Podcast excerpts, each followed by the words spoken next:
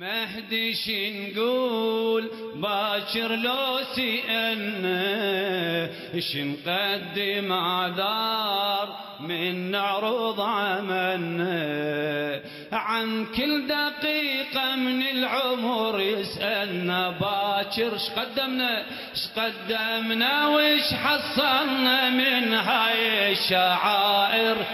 ما ندري شنقول باكر لو قضينا السنين بس نحكي بمحبته ومن نذكر حسين نحكي عن خدمته قضينا السنين بس نحكي بمحبته. ومن نذكر حسين نحكي عن خدمته. للمهدي أنت من صدق تربي النواظر شقدمنا شقدمنا وش حصلنا من إير ما ندري شنقول باكر لوس للمهدي شنقول للمهدي باكر لوس أن يا زهراء بسم الله الرحمن الرحيم. لبيك يا بقية الله. أشهد يا ابن البتول لقد وفيت معنا. ووفيت وأوفيت. وإنا عبيدك الحيارى سائلوك وآملوك يا بقية الله. متى نصبح كائنات وفية معك. إنهم منا يا ابن رسول الله. إنهم منا أولئك الذين يريدون دينا معناه أي شيء إلا أنت. والدين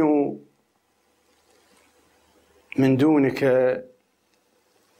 عديم اللون والطعم والرائحة. يا كل الدين ويا أصل الدين. إني أصدقك القول يا ابن نقيات الجيوب. رائحة الدين وأهل الدين من دونك يا مولى منتنة مقرفة رائحة الموت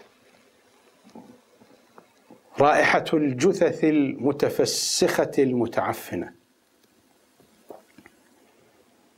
أين محيي معالم الدين وأهله؟ فالدين وأهل الدين من دونك موتى. أما الطيب فاحت نشغته. من نحر رضيعكم المذبوح؟ من كدمات سوداء وزرقاء. تطرز متون صغار حسين في طف الأحزان. يا اطيب من كل الطيب بقية الله. سلام عليك. أيها المهدويون أيتها المهدويات مساكم الله بالخير. سلام عليكم جميعا. ملف الكتاب والعترة. الجزء الأول. العقل الشيعي. الحلقة السابعة. لا زلت في أجواء الحديث عن العوامل الأهم التي تؤثر في تشكيل عقل النخبة الشيعية والذي هو بدوره العامل الرئيس في تشكيل عقل الأمة الشيعية. مر الحديث عن اللغة ثم وصل بنا الحديث في الحلقة الماضية إلى العنوان الثاني القرآن. وقد بينت بأن تفصيل الكلام عن القرآن سيكون في الجزء الثاني من هذا البرنامج وعنوانه الكتاب الصامت. حين أشرع في ذلك الجزء سأدخل في كل التفاصيل بحسب ما يمكن. الخلاصة التي وصلنا إليها أن القرآن له ميزانية مطلقة. كل حديث كل خبر لا يتوافق مع القرآن فهو زخرف فهو مردود إلى صاحبه. وأي خبر جاء عن بر أو فاجر وافق القرآن فهو مقبول. وأي خبر جاء عن بر أو فاجر خالف القرآن فهو مردود. والقرآن تبيان لكل شيء. ولكن لا تبلغه عقول الرجال. نحن نعلمه. هكذا قالوا صلوات الله وسلامه عليهم أجمعين. وما يعلم تأويله إلا الله والراسخون في العلم. ومن غيرهم الراسخون في العلم. وعليه لا بد أن نفهم القرآن في ضمن المنظومة التفسيرية التي وردت عنه والتي تحدثت عنها بشكل مجمل في الحلقة الماضية ويأتينا التفصيل مستقبلا إن شاء الله تعالى. اذا الميزان هو القرآن. وحين نتعامل مع الأحاديث التفسيرية بالمعايشة الدائمة والمستمرة وبالبحث والتنقيب والدراية والفهم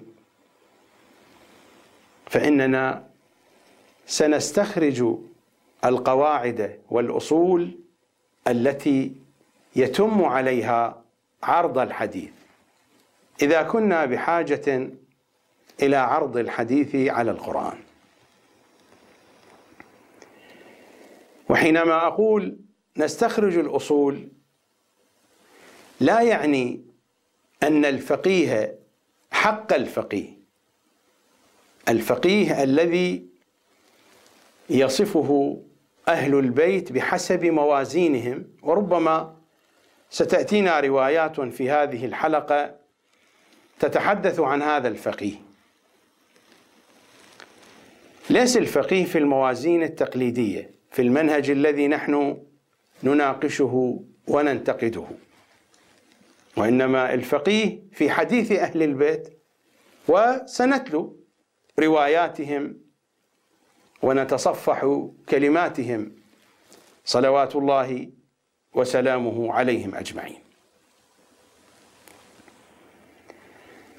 الفقيه الذي يعايش تفسير أهل البيت ستكون عنده ملكة. تتولد عنده ملكة. ما إن يقرأ الحديث يعرف أن هذا الحديث يوافق الكتاب أو لا يوافق الكتاب. وحين يعايش الحديث ويعايش القرآن معا بممازجة كما أراد رسول الله لأنهما لن يفترقا ولا بد من التمسك بهما معا بنفس القوة بنفس الاتجاه وبنفس الوضوح وبنفس الاعتقاد وبنفس التسليم. حينئذ تتحقق عند هذا الفقيه الملكة والقدرة والموهبة والآلية والمعرفة. سم ما شئت من هذه التسميات على إدراك لحن حديث أهل البيت صلوات الله عليهم. أما أولئك الذين يرفضون عرض الحديث على القرآن وفقا لحديث أهل البيت فيقولون إن هذا دور وتحدثت عن الدور. إني سائلهم. فأقول اولا الأحاديث التي أمرت بالعرض على كتاب الله هل عرضتموها على كتاب الله أو لا؟ في أي مكان في كتاب الله يوجد مضمون إنما أتكلم بحسب ذوقكم في الطرح. لأنكم تريدون أن تتعاملوا مع القرآن وفقا للمقياس العمري وفقا للمقياس اللغوي. فإذا أردنا أن نعرض هذه الروايات القائلة بعرض الأحاديث على الكتاب أين ذلك من الكتاب الكريم؟ هو كلام للجدل. تلك الأحاديث واضحة. لحن أهل البيت واضح فيها ومصباحية القرآن واضحة ومصباحية حديث أهل البيت واضحة. ولو تركنا هذا الكلام فذهبنا إلى أي حديث أردتم عرضه على الكتاب؟ وفق أي فهم؟ وفق فهمكم؟ يعني تعرضون حديث أهل البيت على أساس فهمكم. يعني فهمكم هو المقياس. من أنتم؟ من أنتم حتى يكون فهمكم مقياسا لقبول حديث أهل البيت أو لرد حديث أهل البيت؟ أنا أقول لهذا الذي يريد أن يعرض حديث أهل البيت على القرآن ويتعامل مع القرآن على أساس فهمه الشخصي.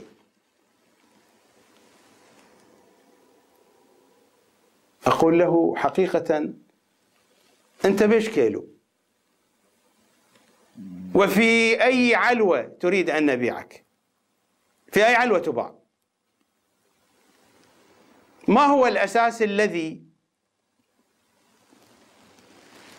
نفهم به القرآن. هل هو فهمك الشخصي؟ حين نعرض حديث أهل البيت على الكتاب الكريم لا بد أن يكون الكتاب الكريم مفهوما بحديثهم أيضا.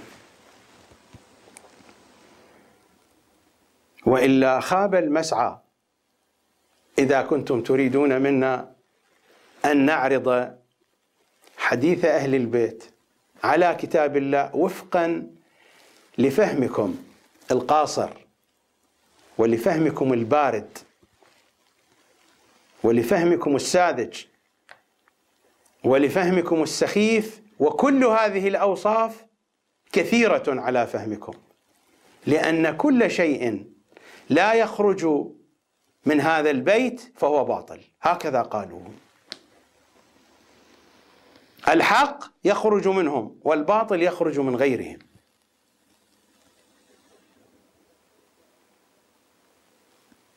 أعتقد أن القضية واضحة وبهذا أختم الحديث في العنوان الثاني القرآن. وأتناول العنوان الثالث. الحديث المعصوم. لم أقل حديث المعصوم قلت الحديث المعصوم. لأن حديث المعصوم حديث معصوم. لم أقل أكرر هذه القضية لأنني أعرف. حينما سيكتبون على الإنترنت سيكتبون حديث المعصوم. أنا ما قلت حديث المعصوم قلت الحديث المعصوم. لأن حديث المعصوم حديث معصوم. قد يقول قائل بأن المعصوم يتكلم بلسان التقيه وإن المعصوم يتكلم بلسان المدارات. وإن المعصوم في بعض الأحيان لحاجة معينة يتكلم بلسان الحقيقة المجزوءة وهكذا. أقول نعم هذه حقيقة ولكن هذا الكلام من جهة الحكمة يكون معصوما. كما أن الله سبحانه وتعالى خلقه كامل. أي مخلوق من مخلوقاته جلت قدرته وتعالى شأنه؟ أي مخلوق من مخلوقاته هو كامل؟ من جهته هو بلحاظ نفسه. لأن الله سبحانه وتعالى لا يخلق مخلوقا ناقصا. نعم بالقياس إلى غيره يختلف الأمر. وما يأتيه من عطاء. قد يكون هذا العطاء أقل من مخلوق آخر لكن هذا العطاء هو الذي يتناسب معه لأن الفيض يكون بقدر القابل. لا يمكن أن يكون الفيض أزيد أو أنقص من قدر القابل. حديث المعصوم صلوات الله وسلامه عليه حديث معصوم. على أي حال ليس القضية في المصطلح إنما هو بيان موجز لمعنى عنوان الحلقة. اذا العامل الثالث هو الحديث المعصوم وهو العامل الأخير. في الحلقة القادمة إذا استطعت في هذه الحلقة أن أستوفي المطالب التي أريد بيانها سننتقل إلى جهة ثانية من جهات البحث في الحلقة القادمة إن شاء الله تعالى. الحديث المعصوم وهو غايتنا من كل هذه الملفات.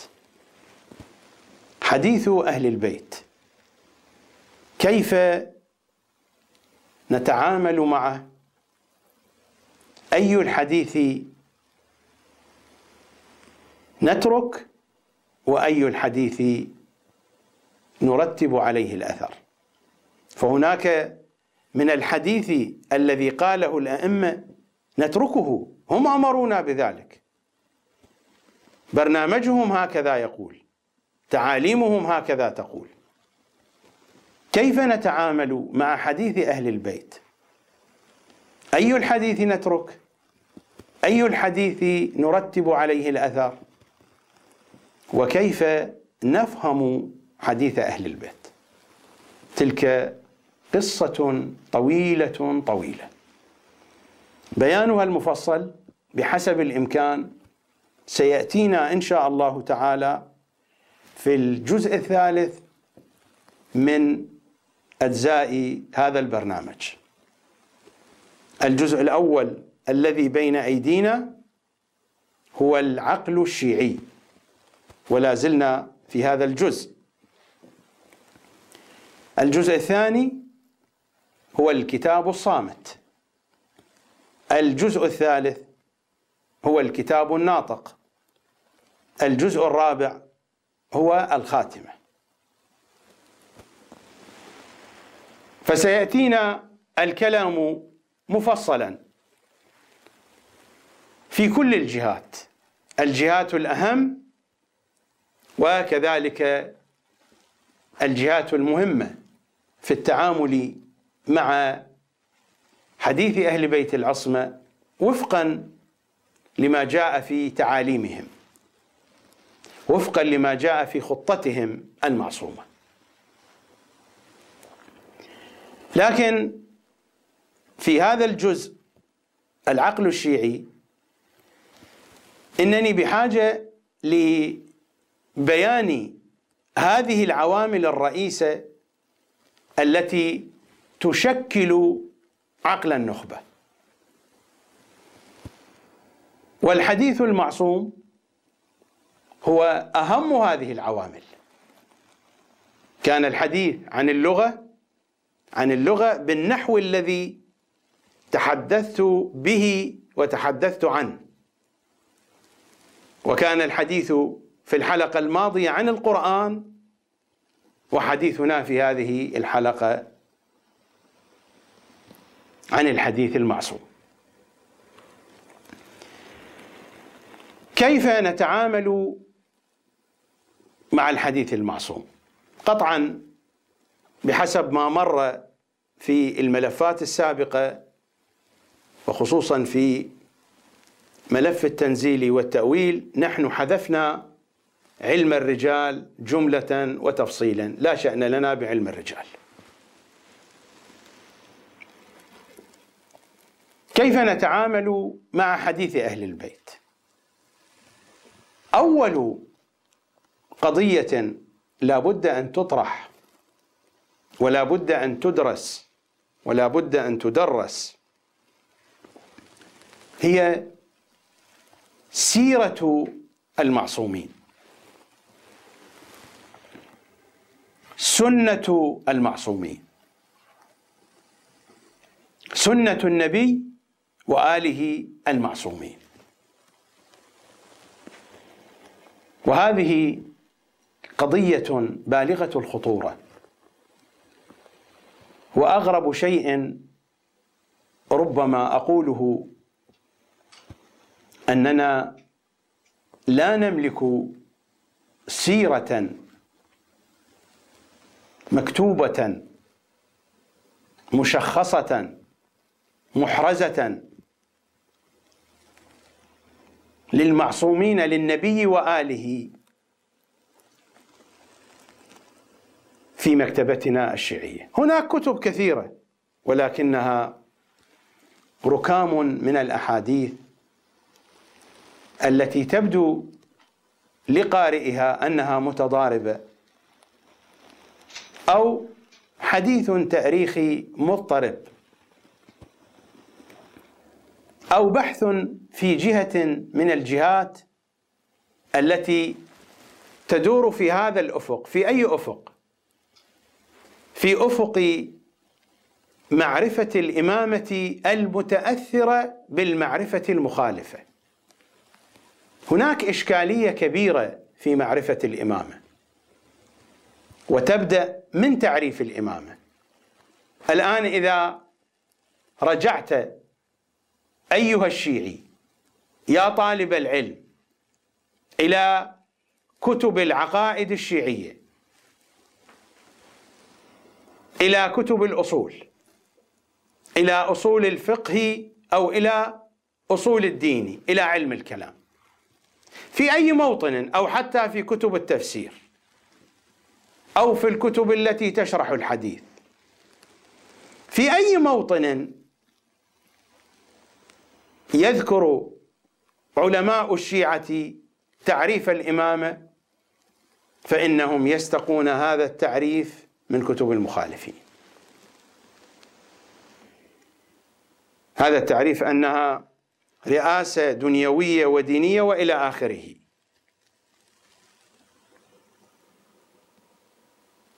هذا التعريف مستقى من كتب المخالفين. الآن الإمامة التي تطرح على المنابر تطرح في مقابل الخلافة. الإمامة شيء والإمامة في مقابل الخلافة شيء. الآن الطرح الموجود الطرح الموجود في المؤسسة الدينية في الحوزة العلمية في القنوات الفضائية في الوسط الشيعي في الفكر الشيعي المكتوب المقروء المسموع. تطرح الإمامة في مقابل الخلافة. تطرح إمامة سيد الأوصياء في مقابل خلافة أبي بكر وعمر وعثمان. إمامة الأئمة في مقابل الخلافة الأموية والعباسية وهكذا. وهذا طرح خاطئ مئة بالمئة. الإمامة ليست هي في مقابل الخلافة. الإمامة هي الإمامة الإلهية وهي الخلافة الإلهية وهذه الخلافة التي يتحدث عنها غيرنا إنها خلافة بشرية. كيف تكون الإمامة الإلهية في فهمنا وفقا لفهم الخلافة البشرية؟ الخلافة البشرية هذا إسلام البشر. هناك إسلام البشر وهناك إسلام محمد. هناك أهل البيت وهناك أناس يسمون بالصحابة. هناك خليفة الله وهناك خليفة أناس يعتقدون بإسلام أناس. والقضية هكذا. فلماذا نحن نأتي فنفهم هذه الإمامة في ضوء فهم تلك الخلافة. وهذا هو الموجود الآن. وبالتالي حينما يكتب الكاتب إذا أراد أن يتناول موضوعا فإنه يتناول الموضوع في هذا الإطار. فيتجنب البحث في المقامات الغيبية. التي هي أساس الإمامة. التي هي أصل الإمامة. ليحول الإمام المعصوم إلى قائد سياسي. ولذلك حين نذهب إلى الأحزاب الشيعية السياسية إنها لا تعتقد بالإمام أكثر من قائد سياسي أكثر من مصلح اجتماعي. لا تتجاوز عقيدتها هذا الإطار. ويبقى كل كلام يطرح. الآن المؤتمرات التي تعقد باسم أهل البيت. اقرأوا الأبحاث المطروحة. أبحاث ساذجة إلى أقصى حد وسخيفة في نفس الوقت. تتناول الإمام المعصوم كما يعقد أي مؤتمر لتناول شخصية سياسية أو تاريخية. والقضية على هذا الديدن على المنابر نفس الشيء في الفضائيات نفس الشيء في الدروس الحوزوية نفس الشيء. إذا أين هي السيرة المعصومة؟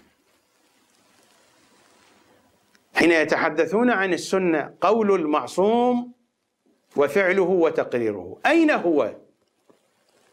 الضابط والقانون. هذه الروايات المنتشرة التجزئية هذه لا تشكل صورة كاملة لسيرة المعصوم. لا نستطيع أن نستنتج منها قواعد وضوابط حينما يقول الأئمة اعرضوا الحديث على الكتاب وعلى سنتنا.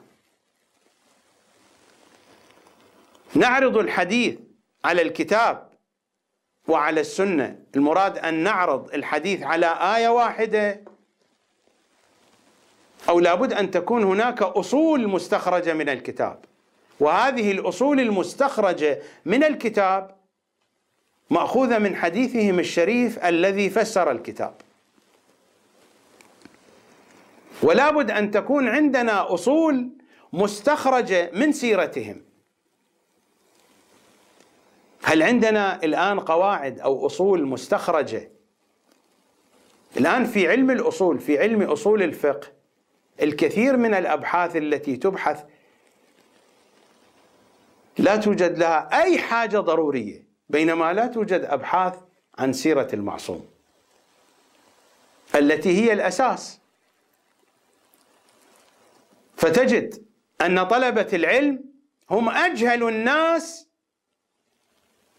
بالسيره المعصومة. وتجد أن ما عندهم من معلومات عن السيرة المعصومة أخذوها من هنا ومن هنا. ليس من منهج لا يوجد منهج. أنا هنا لا أتحدث عن كتابة سيرة كما كتب المخالفون مثلا السيرة النبوية كسيرة ابن هشام مثلا أو السيرة الحلبية. لا أتحدث عن هذا الطور وعن هذا النوع من الكتابة. أنا أتحدث عن سيرة تستخرج منها القواعد والأصول التي نعرض عليها الحديث والتي نفهم من خلالها حياة الأئمة وأسلوبهم العملي. وكذلك نفهم من خلالها أسلوبهم القولي. كيف كانوا يتكلمون؟ وما هي المستويات التي تكلموا بها؟ فأول قضية لابد أن نتناولها هي سيرتهم. وهذا موضوع واسع كبير جدا. أنا هنا سأتحدث عن الخطوط العامة لهذه السيرة.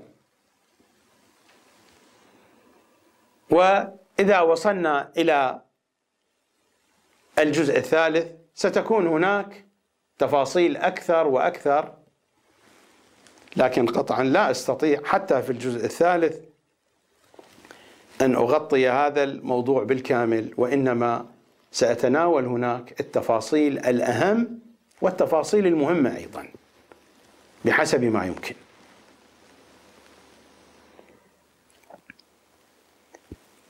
لا بد أن نفهم الإمامة هذه الإمامة التي تدرس الآن في الواقع الشيعي لابد أن نضع عليها خطين متقاطعين لأنها مبنية ردة فعل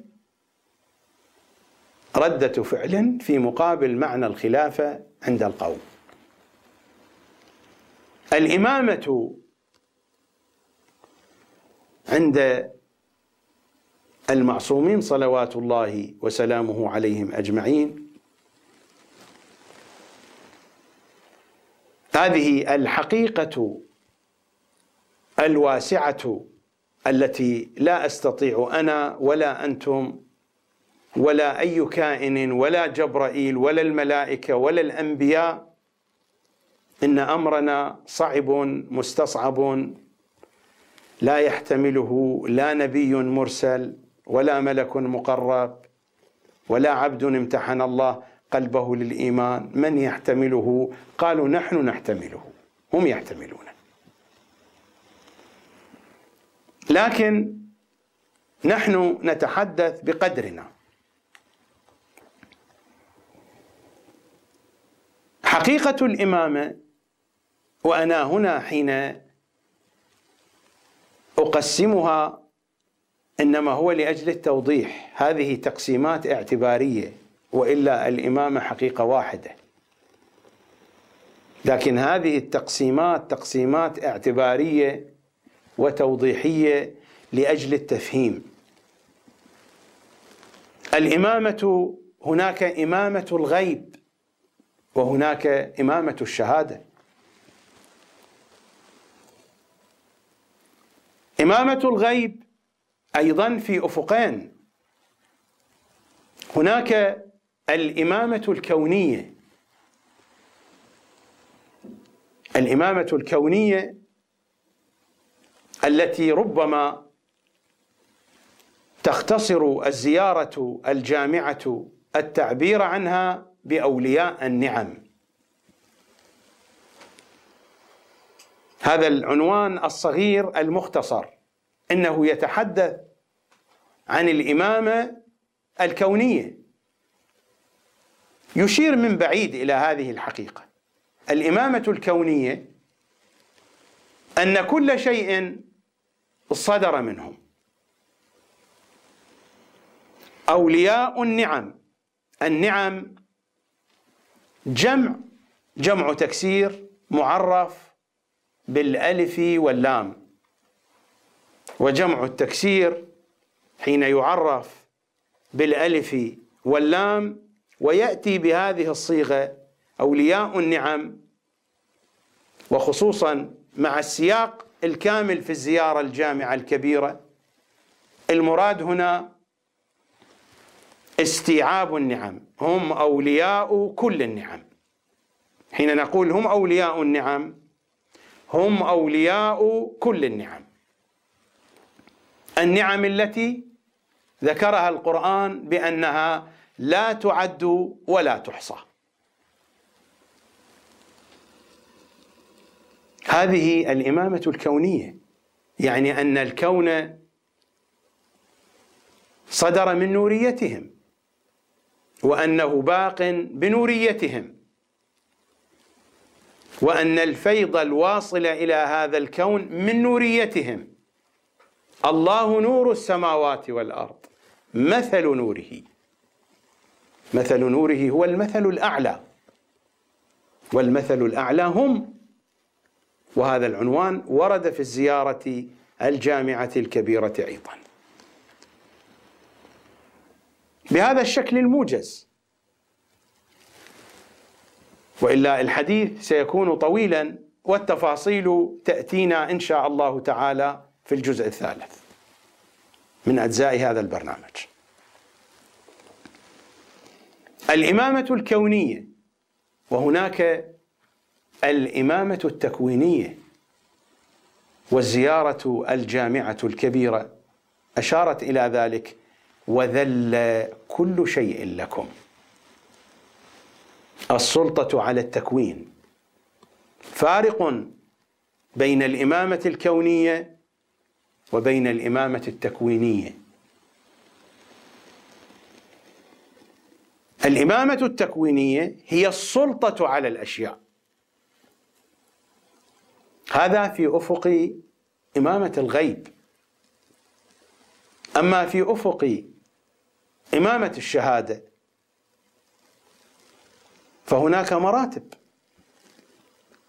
في أفق إمامة الشهادة هناك مراتب عديدة. والذي يهمنا منها ما يتعلق بالامامه الإنسانية بالإمامة البشرية بالإمامة الأرضية. المعصوم في هذا اللحاظ حين يتحدث فإنه يتحدث في أكثر من أفق.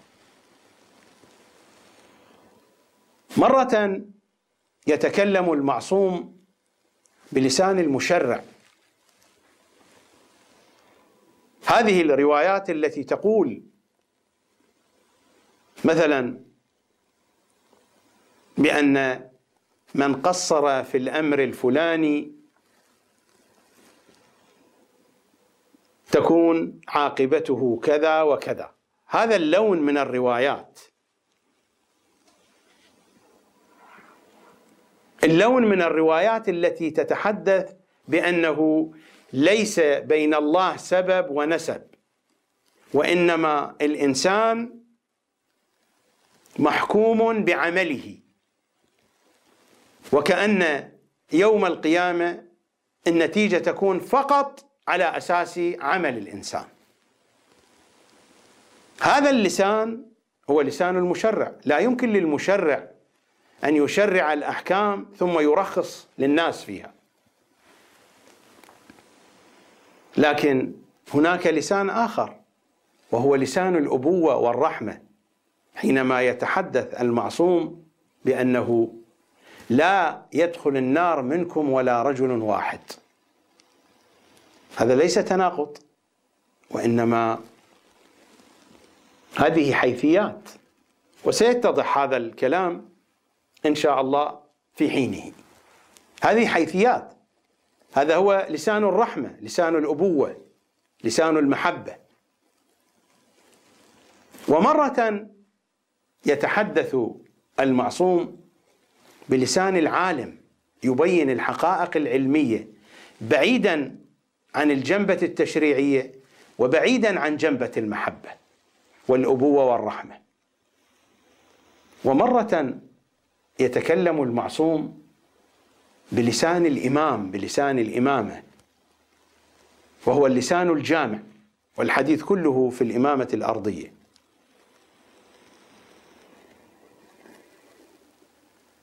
وكل هذه الأحاديث التي هي بلسان المشرع أو بلسان الأب بلسان الأبوة أو بلسان العالم والأستاذ أو بلسان الإمام وهو اللسان الجامع.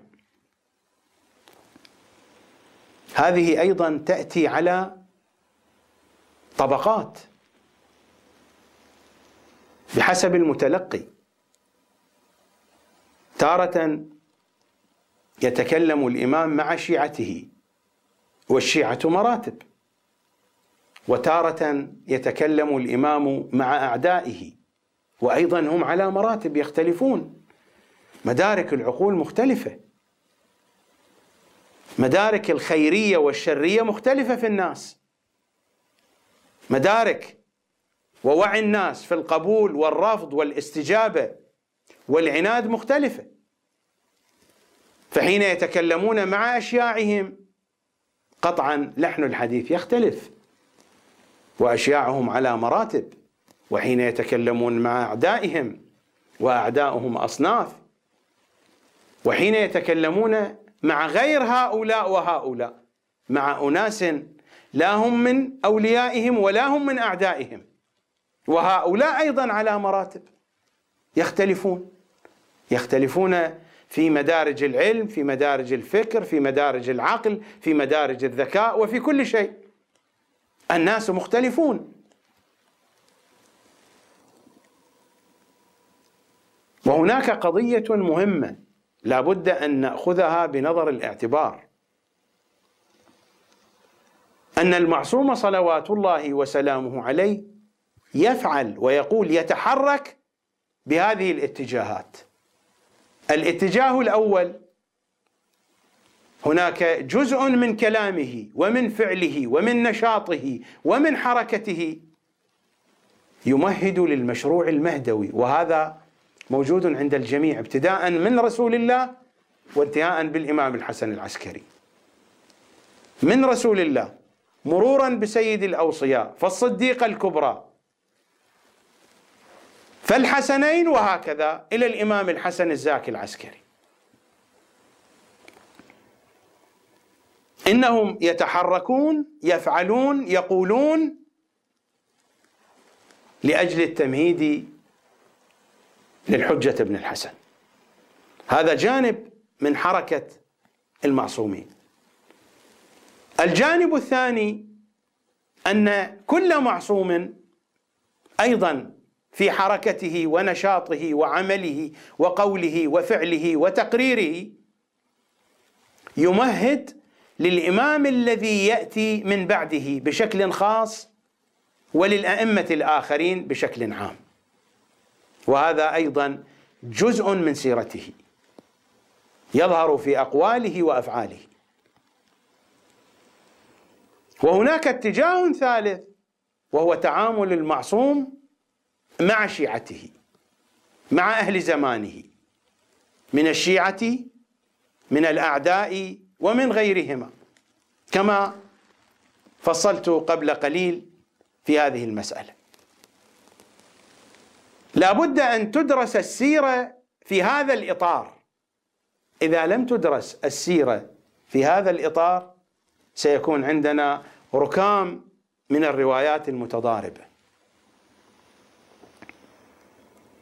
إذا لا يكون مستغربا أن نفتح الكتب التي يقال عنها بأنها في سيرة المعصومين وهي ركام من الأحاديث أحاديث متراكمة ومتراكبة. فنقرأ في نفس الصفحة أن المعصوم صلوات الله وسلامه عليه حجة على جميع الخلائق وأن الله سبحانه وتعالى جعل له الولاية على كل شيء. وفي نفس الصفحة نقرأ بأن المعصوم صلوات الله وسلامه عليه كان في حالة ضيق وشدة من خليفة زمانه. هذا الكلام صحيح وهذا الكلام صحيح لكن أن يجمع في صفحة واحدة ليس صحيحا. لا بد من استنباط السيرة وتفصيل السيرة وتنظيم السيرة بهذه الخريطة التي أشرت إليها. لأن أحاديث أهل البيت ما جاءنا عن أهل البيت بخصوص سيرتهم وحياتهم هو في هذه الأجواء. هناك قسم كبير من أحاديثهم يدور حول إمامة الغيب الإمامة الكونية أو الإمامة التكوينية. وهناك قسم كبير من أحاديثهم يدور حول إمامة الشهادة.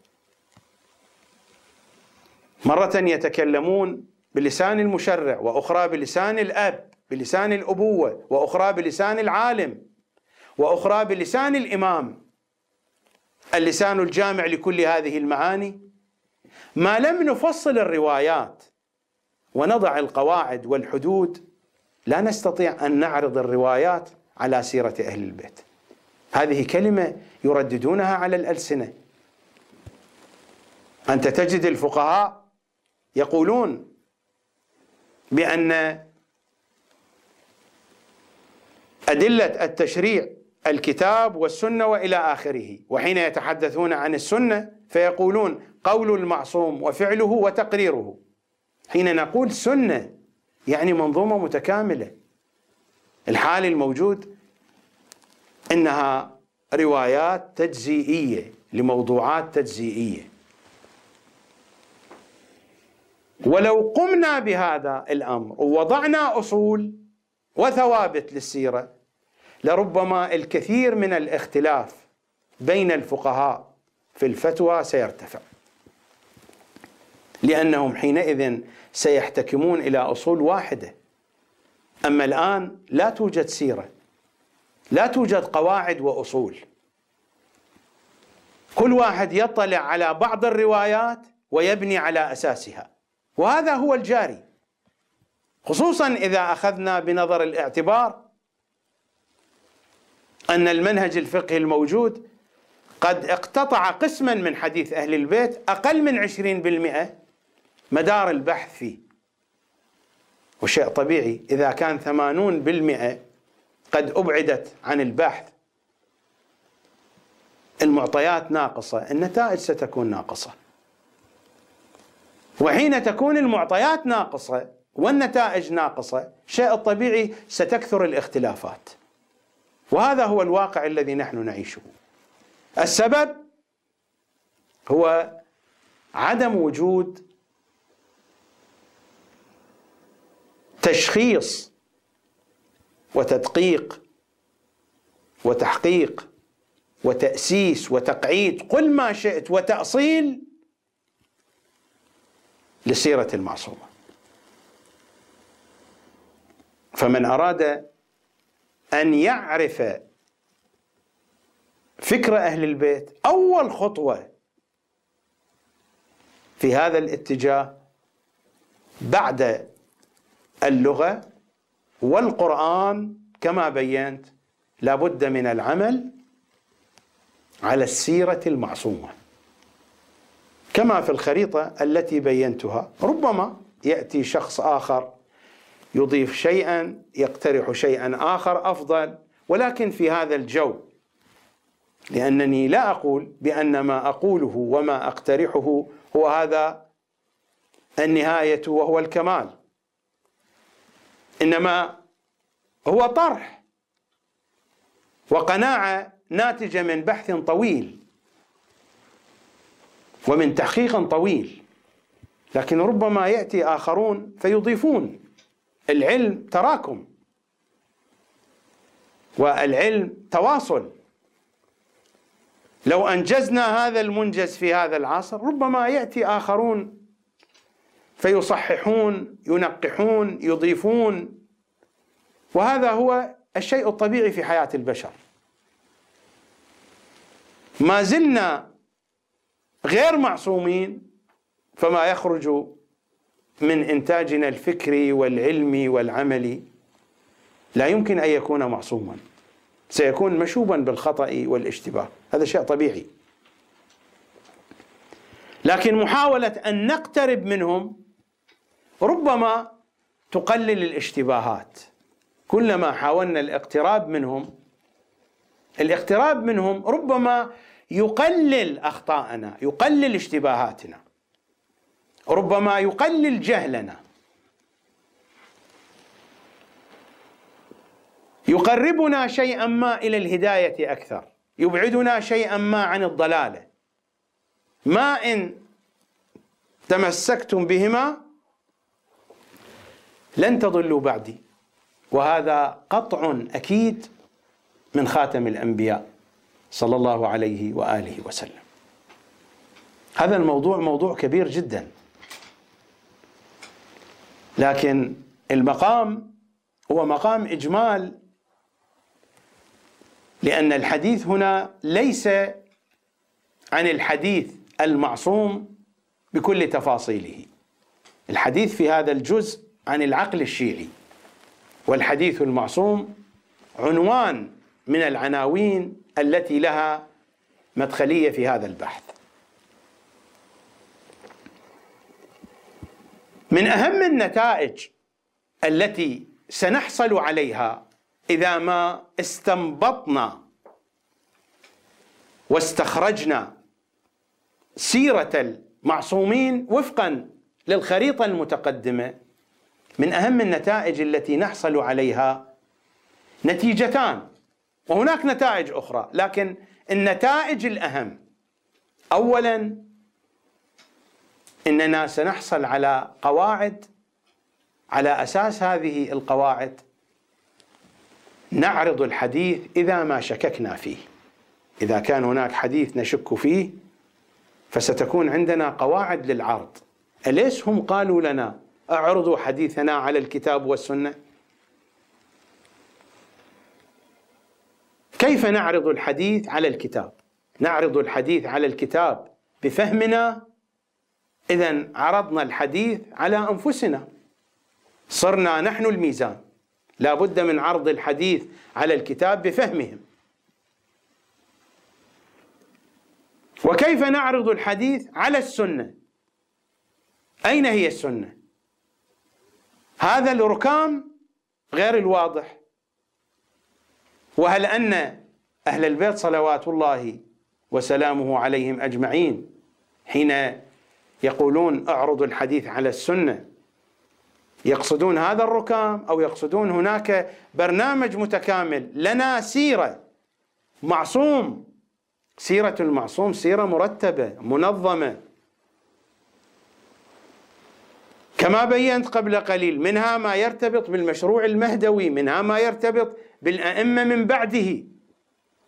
منها ما يرتبط بزمانه منها ما يرتبط بشيعته وهكذا بحسب التفصيل الذي قدمته. فلا بد من وجود سيرة مرتبة ومؤصلة ومقعدة. لا بد من وجود قواعد. بدل البحث في أصول الفقه وكثير من مباحث أصول الفقه لا فائدة فيها بل فيها مضرة. لماذا لا يكون البحث في أصول السيرة؟ أن نستنبط السيرة. لأننا إذا استنبطنا السيرة حينئذ نستطيع أن نعرض الأحاديث المشكوكة.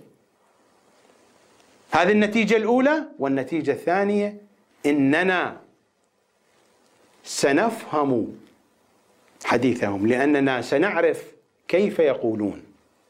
ما هي طريقتهم السياسية. سنعرف حينما يأتينا حديث في قضية سياسية في زمانهم.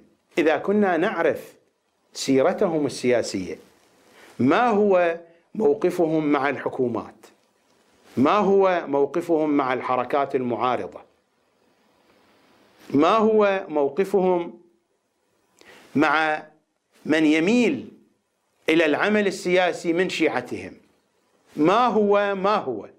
لابد أن نعرف برنامجهم في التعامل مع الأوضاع السياسية. فحينما تأتينا روايات نريد أن نتعامل معها. حتى لو كانت هذه الروايات صحيحة. أليس الأئمة قالوا بأننا في بعض الأحيان نتحدث على طريقة المخالفين؟ إذا عرفنا سيرتهم السياسية حينئذ نستطيع أن نعرف هذا الحديث في أي زاوية يوضع ألم يخبرونا بأنهم يتحدثون بلسان المدارات؟ ولسان المدارات يقتضي أن يكون هناك عدة طبقات بحسب درجة المتلقي. ألم يخبرونا صلوات الله عليهم بأن في حديثهم محكم ومتشابه؟ كيف نستطيع أن نشخص هذه الأوصاف ما لم تكون عندنا صورة واضحة عن سيرتهم؟ وتكون هناك ضوابط وقواعد نستيقن بها بأن المعصوم كان في التعامل السياسي هكذا يفعل. فإذا وردت روايات غير واضحة بالنسبة لنا نعرضها على هذا الأصل. إن المعصوم صلوات الله وسلامه عليه في الجانب العبادي هكذا يتعامل. إن المعصوم صلوات الله وسلامه عليه في الجانب الفكري هكذا يتعامل. وهكذا.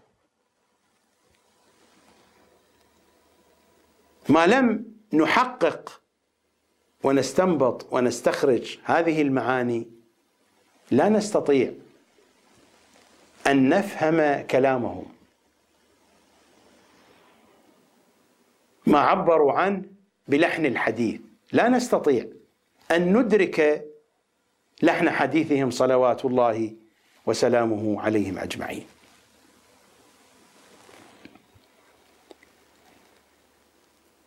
وهذا هو الشيء الأهم لأننا هنا نتحدث عن فهم الكتاب والعترة. ما عندنا في زمان الغيبة منهم هو الحديث. حينما نقول بأننا نتمسك بالكتاب والعترة في زمان الغيبة قبل ظهور إمامنا صلوات الله عليه ما هو الشيء الذي نتمسك به نتمسك بالكتاب والعترة. ما هو الشيء الذي نحتاجه حين التمسك بالكتاب والعترة؟ الشيء الذي نحتاجه هو أن نفهم الكتاب والعترة. كيف نفهم الكتاب والعترة؟ ونحن لا نعرف طريقتهم في الكلام.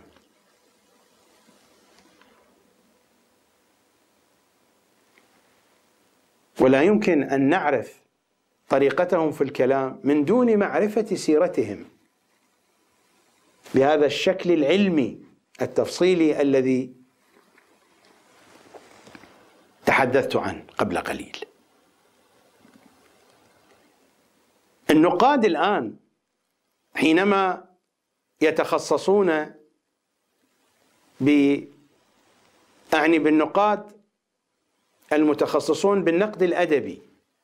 حينما يتخصص ناقد أدبي إما بشاعر معين أو بعصر معين فيكون ناقدا للمرحلة الأدبية في العصر الكذائي.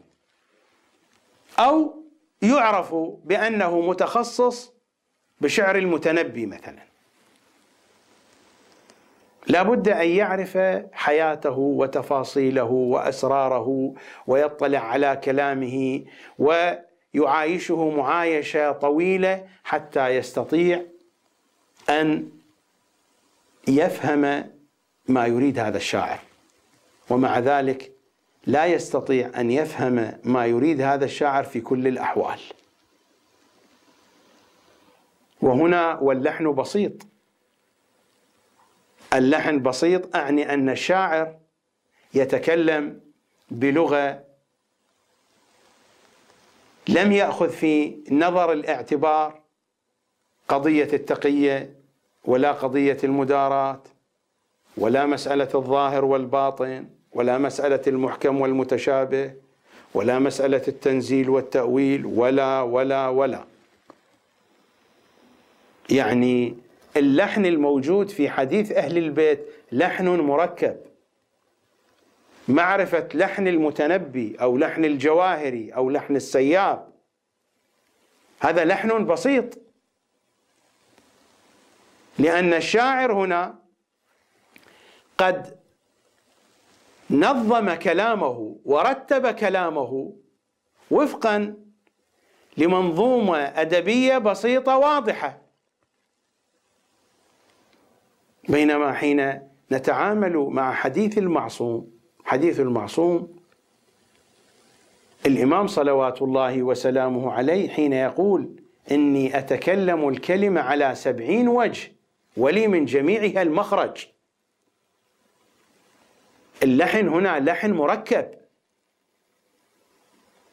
هناك اتجاه الظاهر والباطن هناك اتجاه التنزيل والتأويل. هناك اتجاه الناسخ والمنسوخ.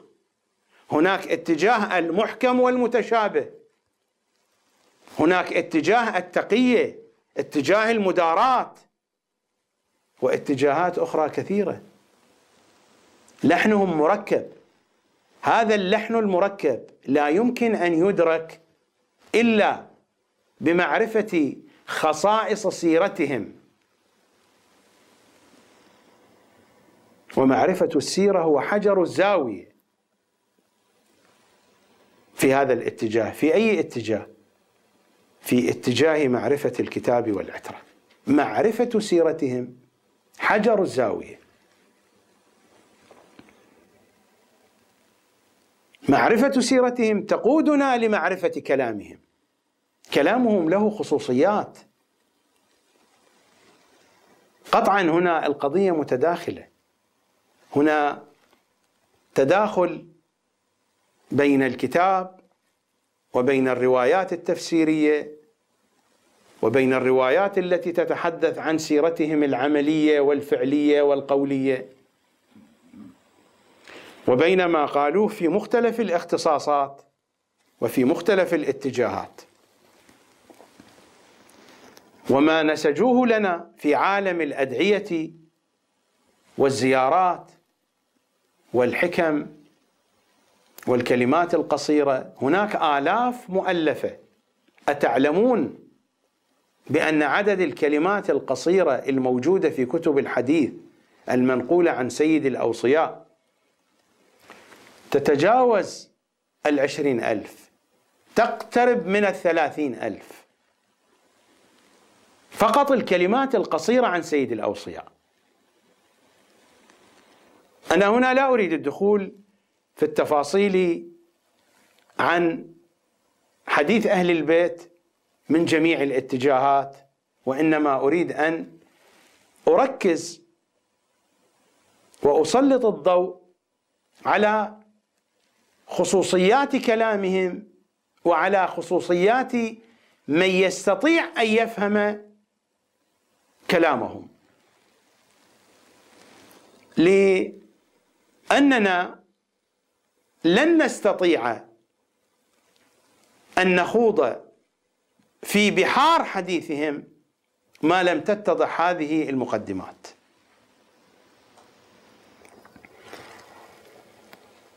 مرت علينا كلمة إمامنا السجاد وأيضا أكررها مرة أخرى. لأن هذه الكلمة في غاية الأهمية. أيها الناس أعطينا ستا. وفضلنا بسبع. أعطينا العلم والحلم والسماحة والفصاحة والشجاعة والمحبة في قلوب المؤمنين. العلم الحلم السماحة الفصاحة إلى آخره كلها بمستوى واحد. يعني أن فصاحة أهل البيت بمستوى علمهم. فنحن إذا نتعامل مع كلام خاص له خصوصيات. وهذا ما تحدثت عنه قبل قليل بأن لحن حديثهم لحن مركب ليس لحنا بسيطا. الفصاحة هنا بمستوى العلم. أين نحن من علمهم؟ وأين نحن من فصاحتهم؟ ولكننا نحاول أن نفهم بمعونتهم. نحاول أن نمد أيدينا إليهم كي يعينونا بآليات للفهم. وهم قد أعطونا هذه الآليات موجودة في حديثهم. أما أن نأتي لفهم حديثهم من دون آليات منهم لا يمكن ذلك. الموجود الآن هو هكذا. يرجع إلى حديثهم من دون آليات مأخوذة منهم من دون وسائل مأخوذة منهم. لهذا السبب حين تحدثت عن اللغة قلت لا بد أن نؤسس لمنظومة لغوية خاصة بفهم الكتاب والعترة. وهذه المنظومة اللغوية تستقي أصولها منهم صلوات الله عليهم. لأن الإمام هنا حين يقول أعطينا العلم والحلم والسماحة والفصاحة يعني هذه الفصاحة بنفس درجة السماحة بنفس درجة الحلم بنفس درجة العلم. فكيف نتعامل مع هذه الفصاحة؟ لابد أن نتعامل معها بنفس المستوى الذي نتعامل به مع علمهم.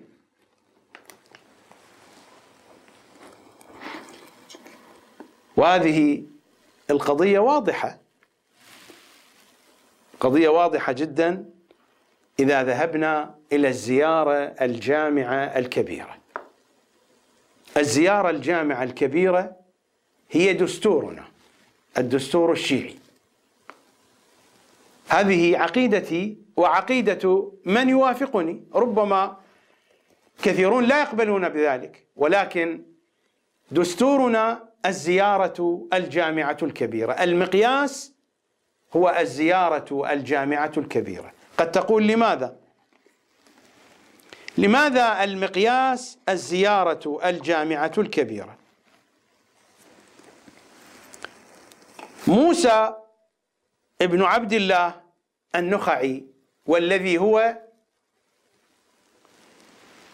مجهول في كتب الرجاليين يعني الزيارة الجامعة الكبيرة بحسب قواعد علم الرجال هذه ضعيفة. سنأتي للحديث عنها حين الحديث عن علم الرجال في الحلقات القادمة. النخعي قال للإمام العاشر صلوات الله عليه علمني يا ابن رسول الله قولا أقوله بليغا كاملا إذا زرت واحدا منكم. القول البليغ الكامل هو هذا. فأجابه الإمام قل كذا وكذا. قطعا جواب الإمام سيكون على قدر السؤال. يعني هذه الزيارة هي القول البليغ الكامل. وما عندنا نص من النصوص عبر عن بهذا التعبير. لذلك أقول بأنها هي الدستور الدستور الشيعي. أحاديث أهل البيت كلماتهم بليغة وكاملة. ولكن لا نملك دستورا متكاملا كما في الزيارة الجامعة الكبيرة. لذلك قلت بأنها هي الدستور الشيعي.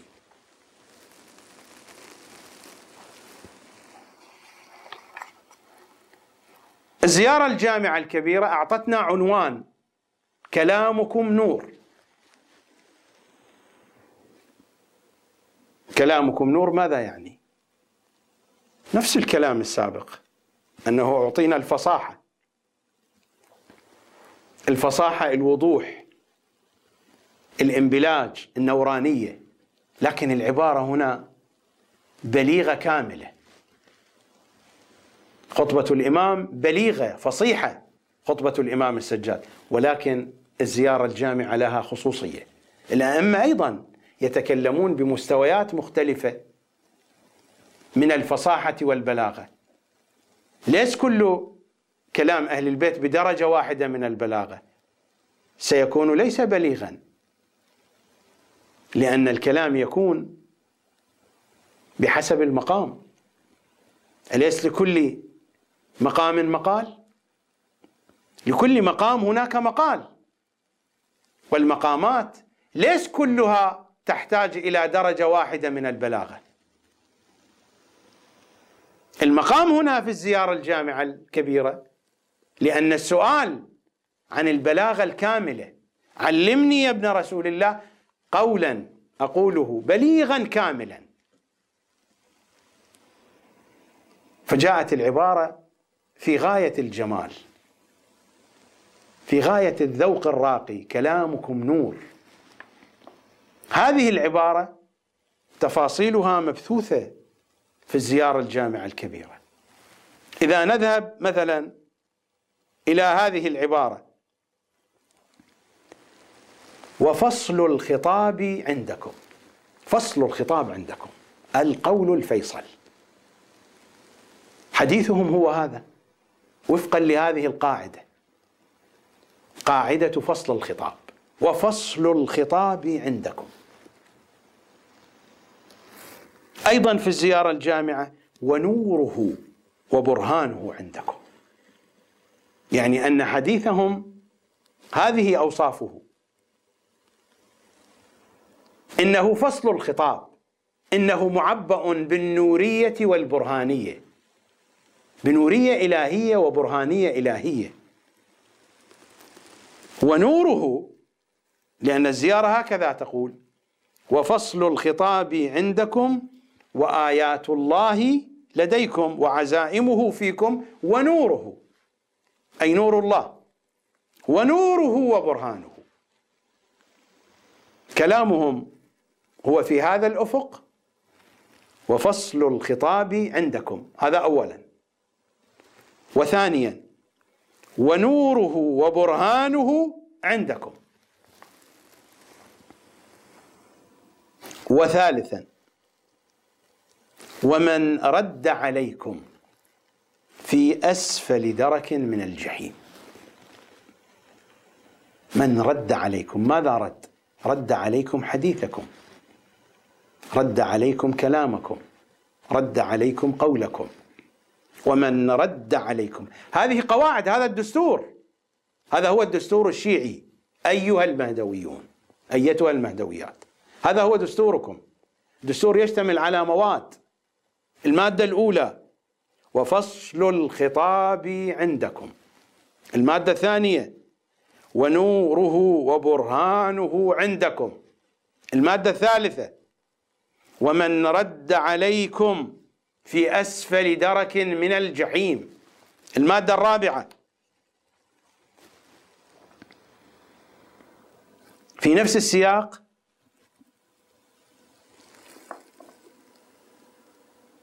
آخذ بقولكم عامل بأمركم إلى آخره.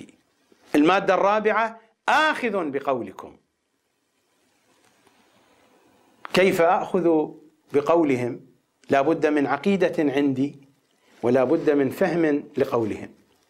وإلا كيف آخذ بقولهم؟ آخذ بقولكم. المادة الخامسة كلامكم نور هو العنوان. ما بعدها وأمركم رشد.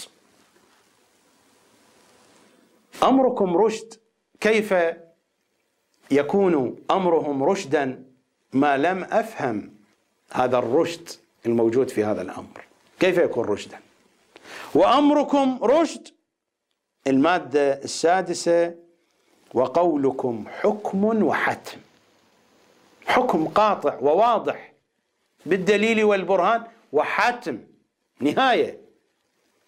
يعني لا يضاف عليه شيء لا يزاد عليه شيء لا ينقص منه شيء. هذه التفاصيل للقاعدة. القاعدة الأصلية كلامكم نور. هذا القانون. كلامكم نور. المواد المتفرعة على هذا القانون على هذه القاعدة وفصل الخطاب عندكم اولا. ونوره وبرهانه عندكم ثانيا. ومن رد عليكم في أسفل درك من الجحيم ثالثا. آخذ بقولكم رابعا. وأمركم رشد خامسا. وقولكم حكم وحتم سادسا. هذا هو المراد من نورية كلامهم. هذه المواصفات وهذه الخصائص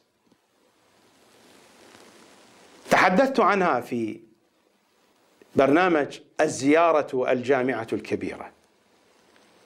لذا حين قلت بأن هذه الملفات لا تفهم ما لم يستمع إلى كل البرامج السابقة حتى تتحقق الفائدة الكاملة منها.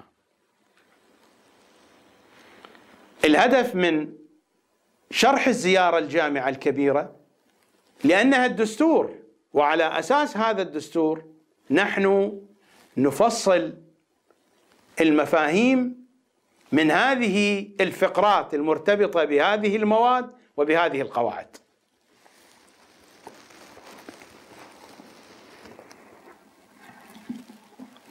حين يقول أئمتنا صلوات الله وسلامه عليهم أجمعين عن جميل ابن دراج قال قال أبو عبد الله عليه السلام أعرب حديثنا فإنا قوم فصحاء كيف نعرب حديثهم؟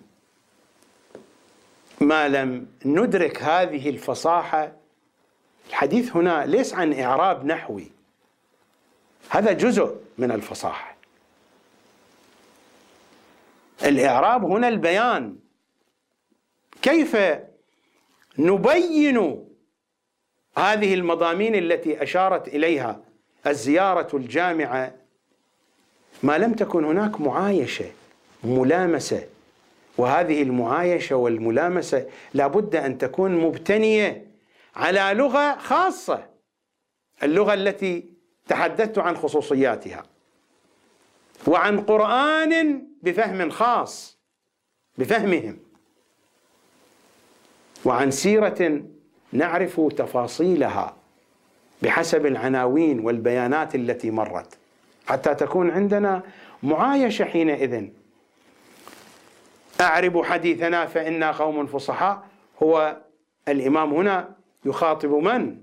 يخاطب الفقهاء يخاطب العلماء. أعربوه حتى يكون واضحا. بينوه الاعراب البيان والوضوح. كما تقول أعرب فلان عن رأيه. يعني أفصح عنه. مرت علينا هذه الرواية.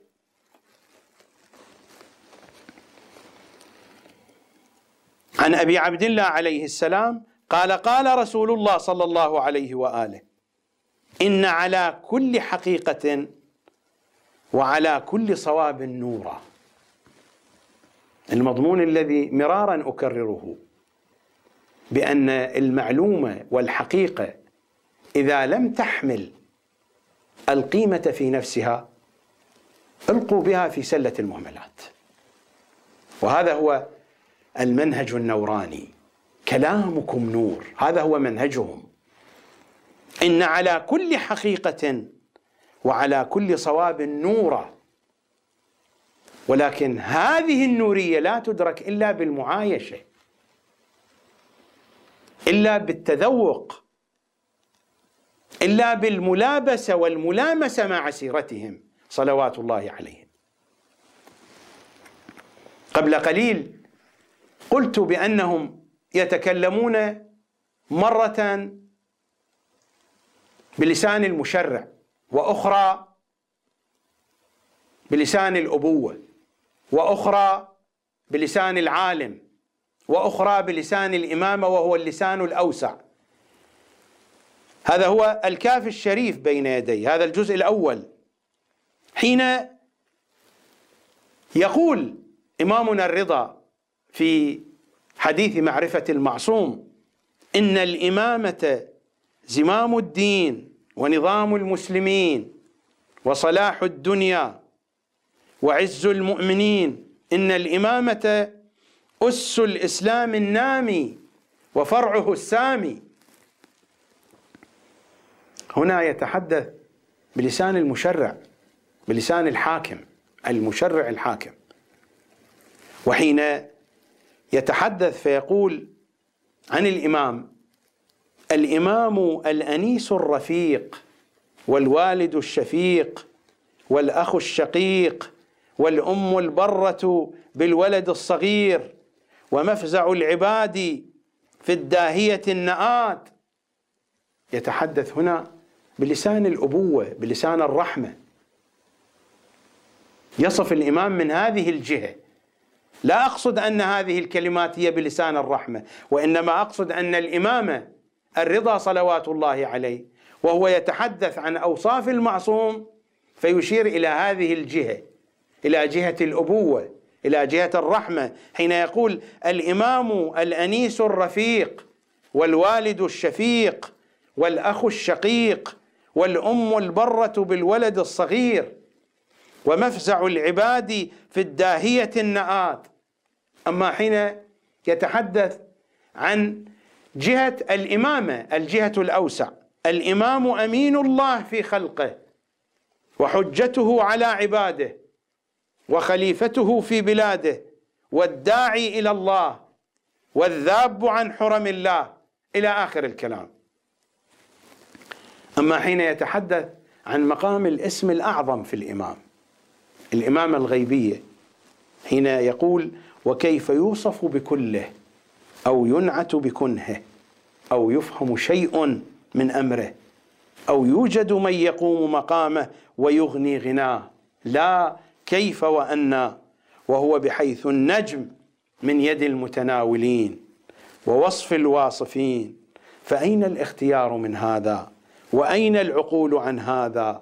وأين يوجد مثل هذا؟ وحين يتحدث عن جهة العالمية.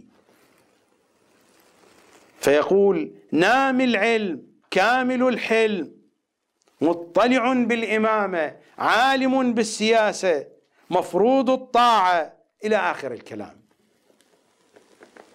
مرادي من إيراد هذا الحديث هو صورة تقريبية للمضمون الذي تحدثت عنه قبل قليل. في قضية الجهات التي لا بد أن تدرس حينما نريد أن نستنبط أو أن نؤصل أو أن نقعد السيرة المعصومة. لهم صلوات الله وسلامه عليهم أجمعين. كتاب الاحتجاج. ماذا يقول سيد الأوصياء؟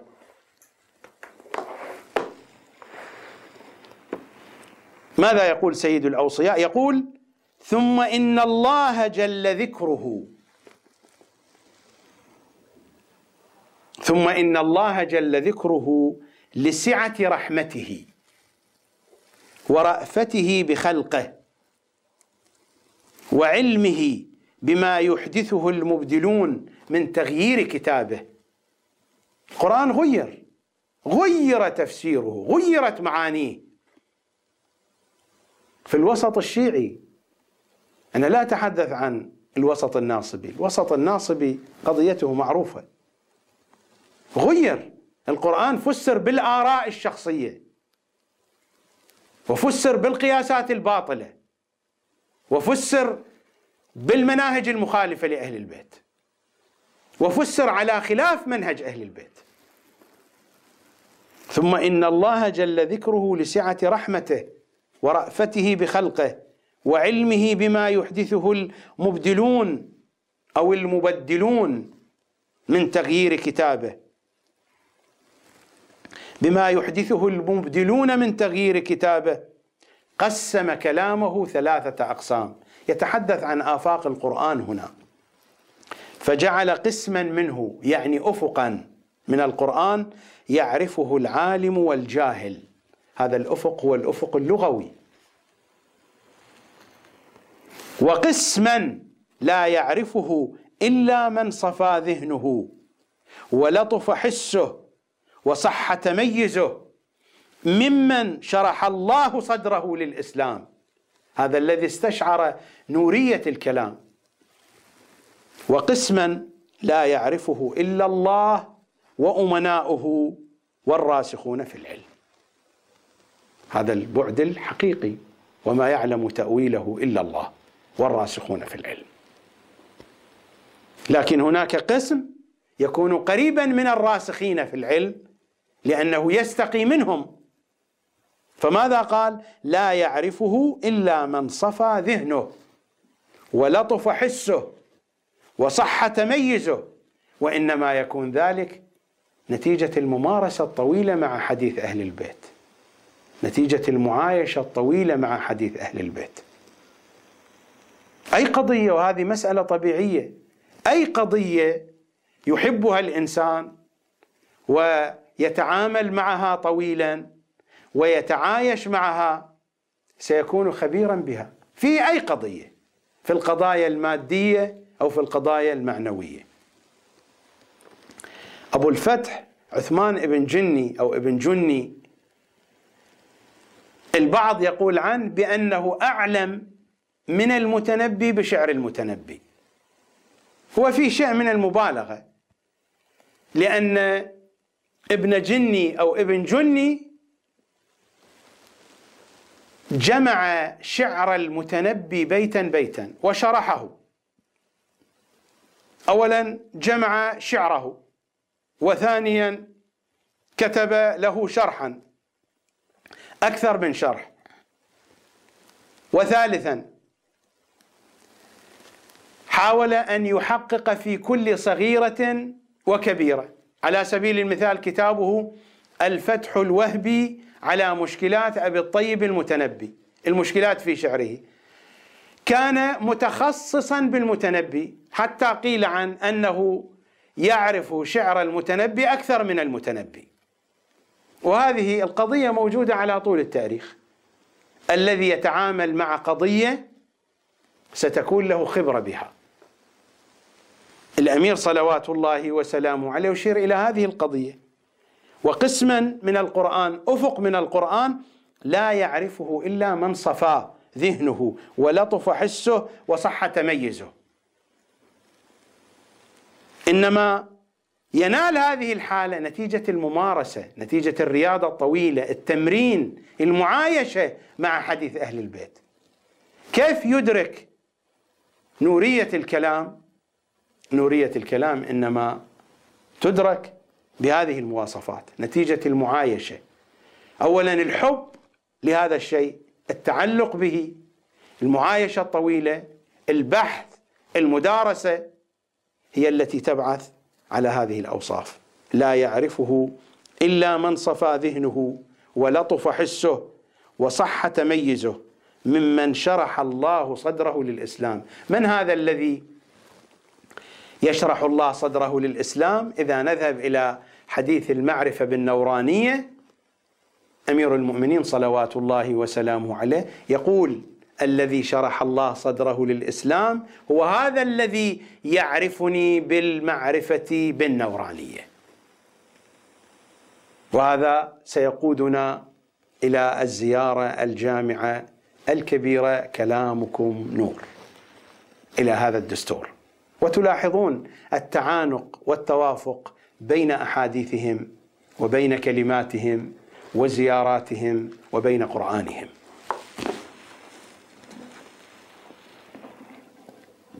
حين أذهب إلى غيبة شيخنا النعماني رضوان الله تعالى عليه ينقل هذه الرواية عن إمامنا الصادق صلوات الله وسلامه عليه اعرفوا منازل شيعتنا عندنا على قدر روايتهم عنا. يعني على قدر روايتهم عنا نحن نعطيهم المنزلة. هذا يعني طول الملازمة. هذا يعني كثرة الاهتمام.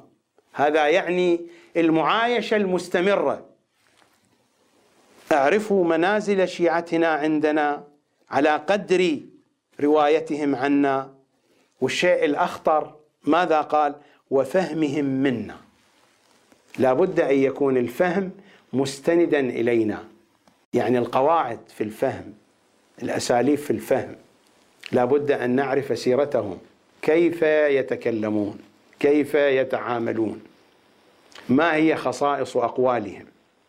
لا بد أن نعود إلى الدستور الزيارة الجامعة الكبيرة وما مر من المواد التي فصلت في كلامهم. أعرفوا منازل شيعتنا عندنا على قدر روايتهم عنا وفهمهم منا وهذه الرواية الجميلة عن الإمام الصادق من دخل في هذا الدين بالرجال أخرجه منه الرجال كما أدخله فيه يأتي شخص يقنعك بفكرة يمكن يأتي شخص آخر يقنعك بفكرة هي خاطئة الفكرة الأولى صحيحة ولكن لبق في الكلام عنده قدرة على الإقناع فيقنعك فيخرجك من الفكرة الصحيحة. لذا مرارا أقول يا شيعة أهل البيت لا تنظروا إلى القائل من هو القائل. انظروا إلى نفس الفكرة انظروا إلى نفس الكلام انظروا إلى نفس هذا المطروح هل يحمل قدرا من الحقيقة؟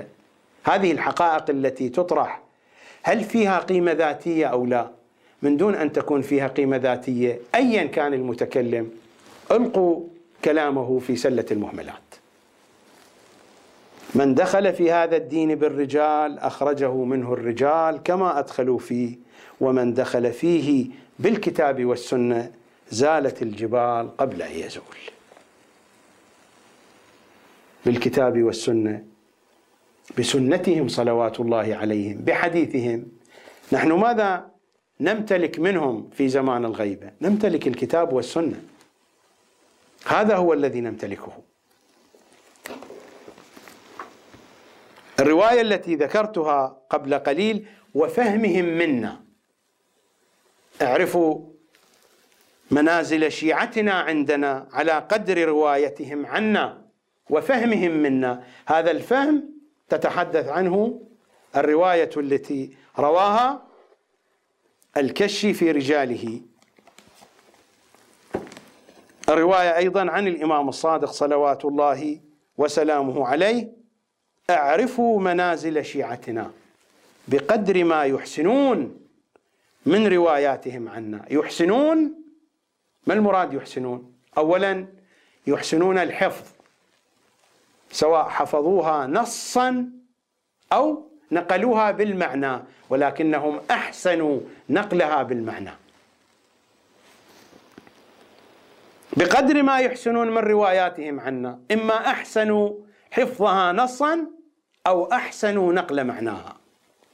وكذلك يحسنون في لفظها يحسنون من جهة إخراج الحروف من المخارج من جهة فن إلقائها ومن جهة اعرابها النحوي ومن جهة بيانها.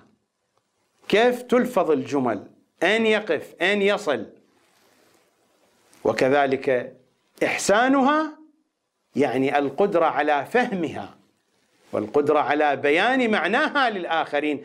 أعربوا كلامنا فإنا قوم فصحاء. أعرفوا منازل شيعتنا بقدر ما يحسنون. من رواياتهم عنا. ثم ماذا يضع الإمام من قانون؟ فإنا هم صلوات الله عليهم. فإنا لا نعد الفقيه منهم من الشيعة فقيها حتى يكون محدثا. والتحديث قضية غيبية. حتى يكون محدثا. فقيل له أو يكون المؤمن محدثا؟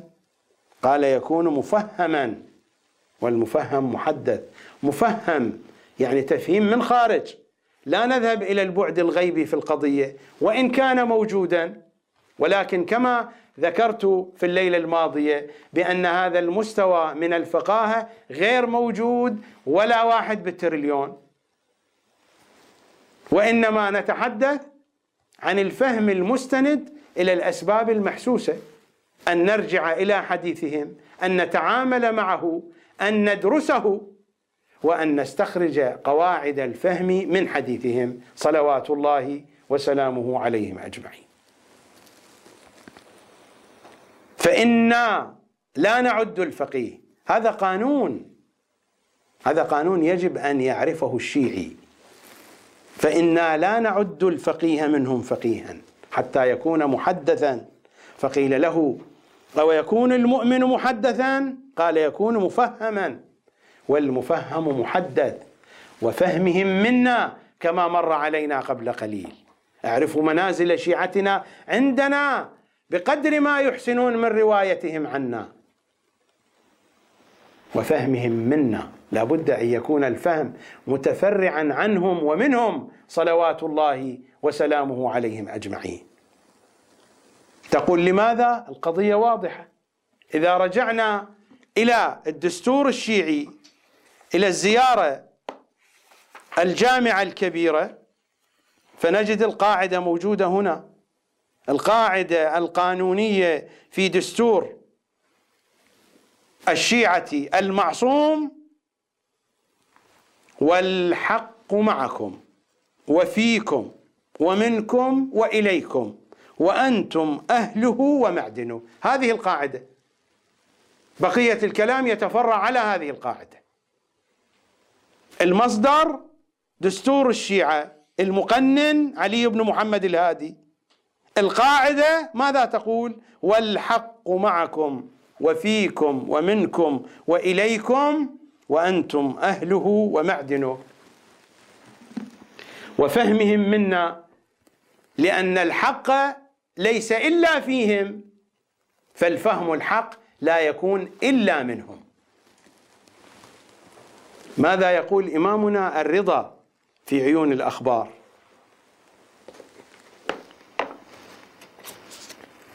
يقول إمامنا الرضا صلوات الله وسلامه عليه وهذا هو الجزء الثاني من عيون الأخبار التي جمعها شيخنا الصدوق.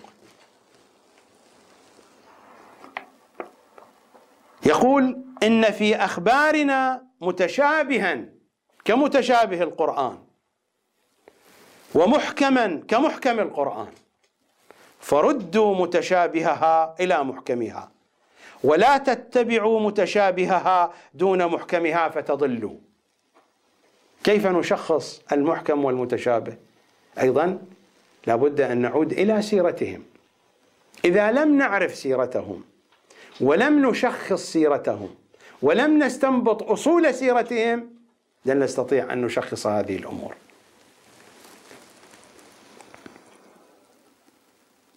إن في أخبارنا متشابها كمتشابه القرآن. المنهج الآن الموجود التقليدي يقتصر على دراسة مجموعة جزء من روايات أهل البيت. لن يستطيع بهذه الإمكانية أن يشخص المحكم والمتشابه من حديث أهل البيت. ولو يدعي مدعي ويدعون. والله إنما يقولون ذلك جزافا. لا يمكن تشخيص ذلك من دون الإلمام والإحاطة بأصول سيرة أهل البيت. ومن دون الوصول إلى هذا الأفق مفهما أن يعرف لحن حديثهم. ولا يتصور البعض أني أريد أن أقول بأني في هذا المستوى. أنا هنا فقط أعرض حديثهم.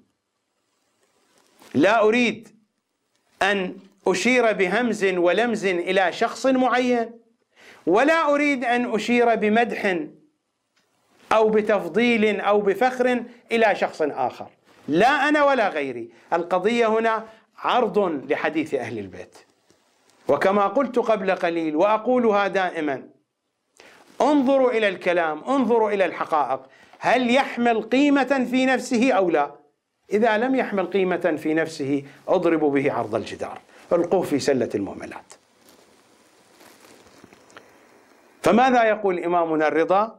إن في أخبارنا متشابها كمتشابه القرآن ومحكما كمحكم القرآن. فردوا متشابهها فردوا متشابهها إلى محكمها ولا تتبعوا متشابهها دون محكمها فتضلوا. وهذه القضية لن تتضح ما لم نشخص مرحلة التنزيل والتأويل. من دون معرفة المطالب التي مرت الإشارة إليها في ملف التنزيل والتأويل لا يمكن أن تتأسس قاعدة لتشخيص المحكم والمتشابه من حديث أهل البيت. التنزيل والتأويل لا بالمعنى الشائع بالمعنى الذي بينته في ملف التنزيل والتأويل أن الدين على مرحلتين مرحلة التنزيل التي قاتل لأجلها وقاتل عليها رسول الله ومرحلة التأويل وهي المرحلة المستمرة إلى يومنا هذا وإلى ظهور الإمام الحجة صلوات الله وسلامه عليه. وحينئذ يظهر الله دينه على كل دين. حينئذ تتكامل مرحلة التأويل. ولا ينتهي التأويل عند ذاك. يبقى يستمر إلى يوم القيامة. فالتأويل ليس هو ضرب من ضروب التفسير. وإنما هي مرحلة دينية عقائدية فكرية متكاملة. أحاديث أهل البيت صلوات الله وسلامه عليهم أجمعين كلها تسير في هذا الاتجاه.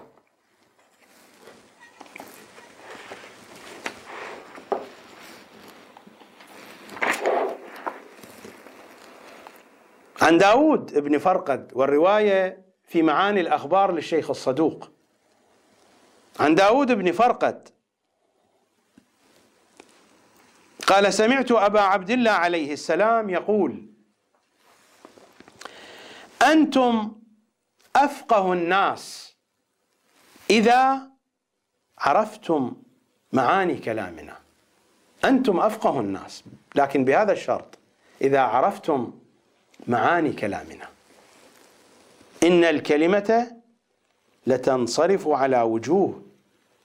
فلو شاء إنسان لصرف كلامه كيف شاء ولا يكذب. إذا لا بد من معرفة لحنهم صلوات الله عليهم. وكما قلت قبل قليل لحن كلامهم لحن مركب. وهذه الرواية تشير إلى هذا. أنتم أفقه الناس. إذا عرفتم معاني كلامنا إن الكلمة لتنصرف على وجوه فلو شاء إنسان لصرف كلامه كيف شاء ولا يكذب. وعن إمامنا الصادق عن أبيه الباقر صلوات الله عليه. يحدث ابن أبي عمير عن الإمام الصادق. أن الباقر قال له يا بني أعرف منازل الشيعة والكلام لنا. الإمام الصادق لا يحتاج إلى هذا البيان. كما أن القرآن نزل بإياك أعني واسمعي يا جارة. هناك الكثير في حديث أهل البيت أيضا بهذا العنوان بلسان إياك أعني واسمعي يا جارة. الإمام الباقر يقول للصادق صلوات الله عليه يا بني اعرف منازل الشيعة على قدر روايتهم ومعرفتهم. على قدر معرفتهم لهذه الروايات فإن المعرفة هي الدراية للرواية وبالدرايات لا الروايات يعلو المؤمن إلى أقصى درجات الإيمان. الدراية. ليس علم الرجال. تلاحظون الإمام كيف يعرف الدراية. الدراية ليس هذا العلم الموجود الآن الذي أخذه علماء الشيعة من النواصب. هذه قواعد الحديث. ليس هي الدراية. الدراية هذه عند أهل البيت. ما يسمى عندنا بعلم الدراية مأخوذ مئة بالمئة من النواصب من أعداء أهل البيت. ما يسمى عندنا بعلم الحديث بعلم الدراية. الدراية عند أهل البيت هي هذه أن تعرف كلامهم وأن تعرف مضامين كلامهم. يا بني أعرف منازل الشيعة على قدر روايتهم. لاحظوا الإمام الباقر يوجه الكلام للإمام الصادق لأهمية هذا الكلام لأن الشيعة ستنظر إلى هذا الكلام بخصوصية. الإمام ما وجه الكلام لراوية من الرواة وجهه للصادق. فحينما يسمع الشيعة بأن الإمام الباقر وجه الكلام للإمام الصادق تكون له خصوصية. يا بني أعرف منازل الشيعة على قدر روايتهم ومعرفتهم. فإن المعرفة هي الدراية للرواية وبالدرايات للروايات. يعلو المؤمن إلى أقصى درجات الإيمان. إني نظرت في كتاب لعلي عليه السلام فوجدت في الكتاب أن قيمة كل امرئ وقدره معرفته. يعني المعرفة هي في دراية حديث أهل البيت لا في هذه القواعد في تقسيم الحديث إلى أقسام. إلى الحديث الشاذ والنادر والمسلسل والمعنعن وأمثال ذلك.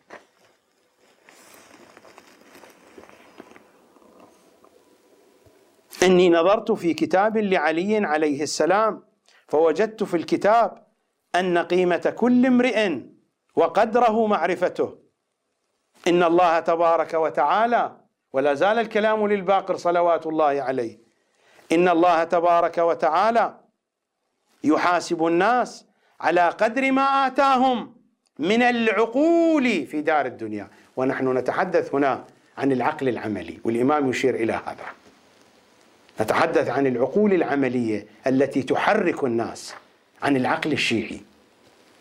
وتلاحظ أن الإمام يربط بين العقل وبين دراية الروايات وهو صلب موضوعنا.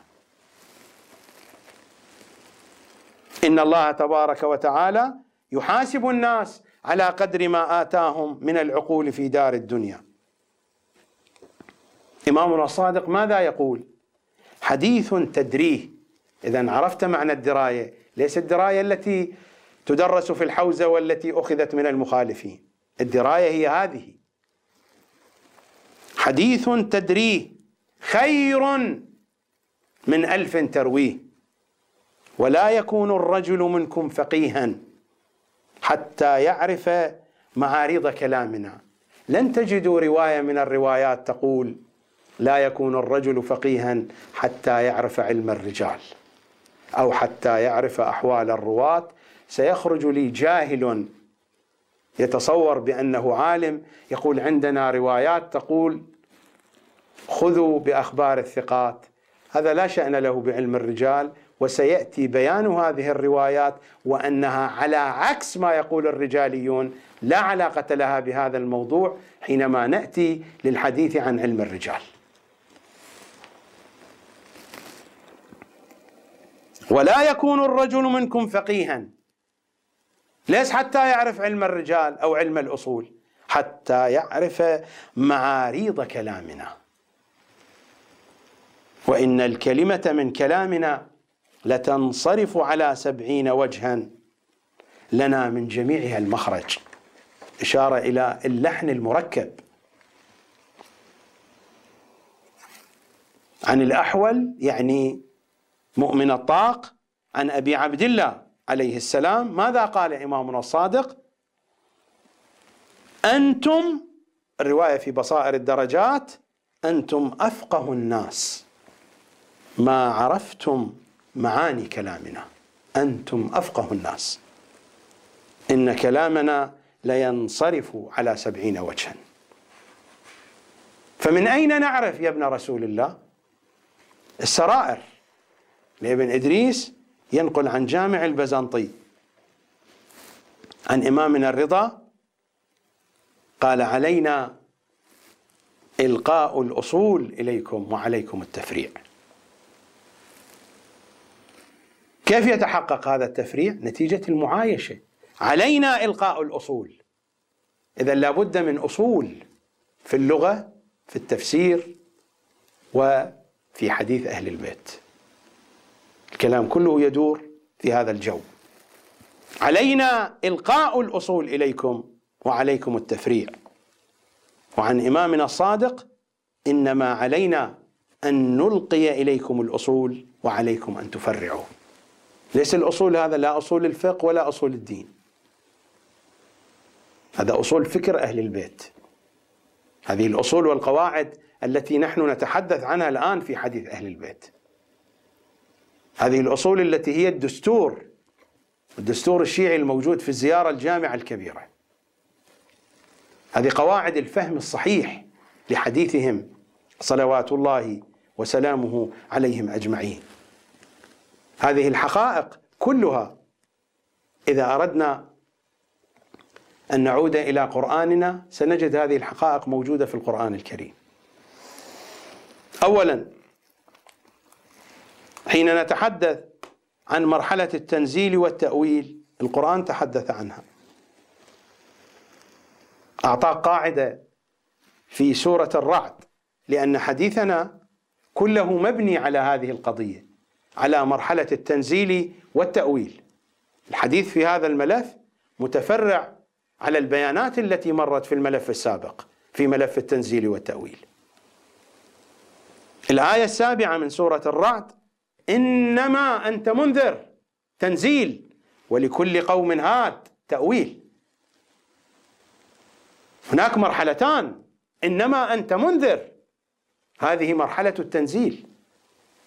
لأن مرحلة التنزيل مرحلة إنذار. بيان الأسس البدايات الأوليات. أما التفصيل في الهداية ولكل قوم هاد. وهذه من أهم الآيات التي نستدل بها على إمامة سيد الأوصياء. على إمامتهم. هم يقولون لما يذكرون هذه الآية يقولون هذه الآية في علي وفينا. فينا كلنا في كل الأئمة. إنما أنت منذر مرحلة الإنذار ولكل قوم هاد مرحلة الهداية. مرحلة الإنذار هي مرحلة التنزيل ومرحلة الهداية هي مرحلة التأويل. إذا رجعنا الآن إلى سورة آل عمران ماذا نقرأ في سورة آل عمران؟ في الآية السابعة أيضا. وما يعلم تأويله إلا الله والراسخون في العلم. الآية التي بعدها ماذا تقول؟ ربنا لا تزغ قلوبنا بعد إذ هديتنا. لأن الهداية مرتبطة بالتأويل. وفي الآية السابقة فأما الذين في قلوبهم زيغ زيغ يعني ضلال فيتبعون ما تشابه منه فيتبعون ما تشابه منه ابتغاء الفتنة. هؤلاء الذين هم على الضلالة. أما الذين يتبعون الراسخين في العلم ربنا لا تزغ قلوبنا بعد إذ هديتنا وهب لنا من لدنك رحمة إنك أنت الوهاب. وفي الروايات هذا من الأدعية المهمه في عصر الغيبة. يتكرر هذا الكلام نفس هذا المضمون أين نجده؟ إذا ذهبنا إلى دعاء الغيبة. إذا ذهبنا إلى دعاء الغيبة اللهم عرفني نفسك نفس الدعاء الذي يقرأ في عصر الغيبة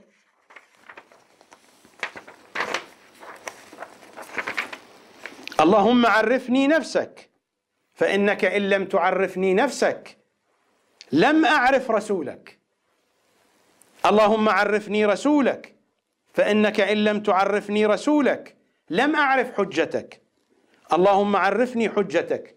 فإنك إن لم تعرفني حجتك ضللت عن ديني. اللهم لا تمتني ميتة جاهلية ولا تزغ قلبي بعد إذ هديتني. نفس المضامين الموجودة في هذه السورة. في سورة آل عمران والآيات التي مرت علينا.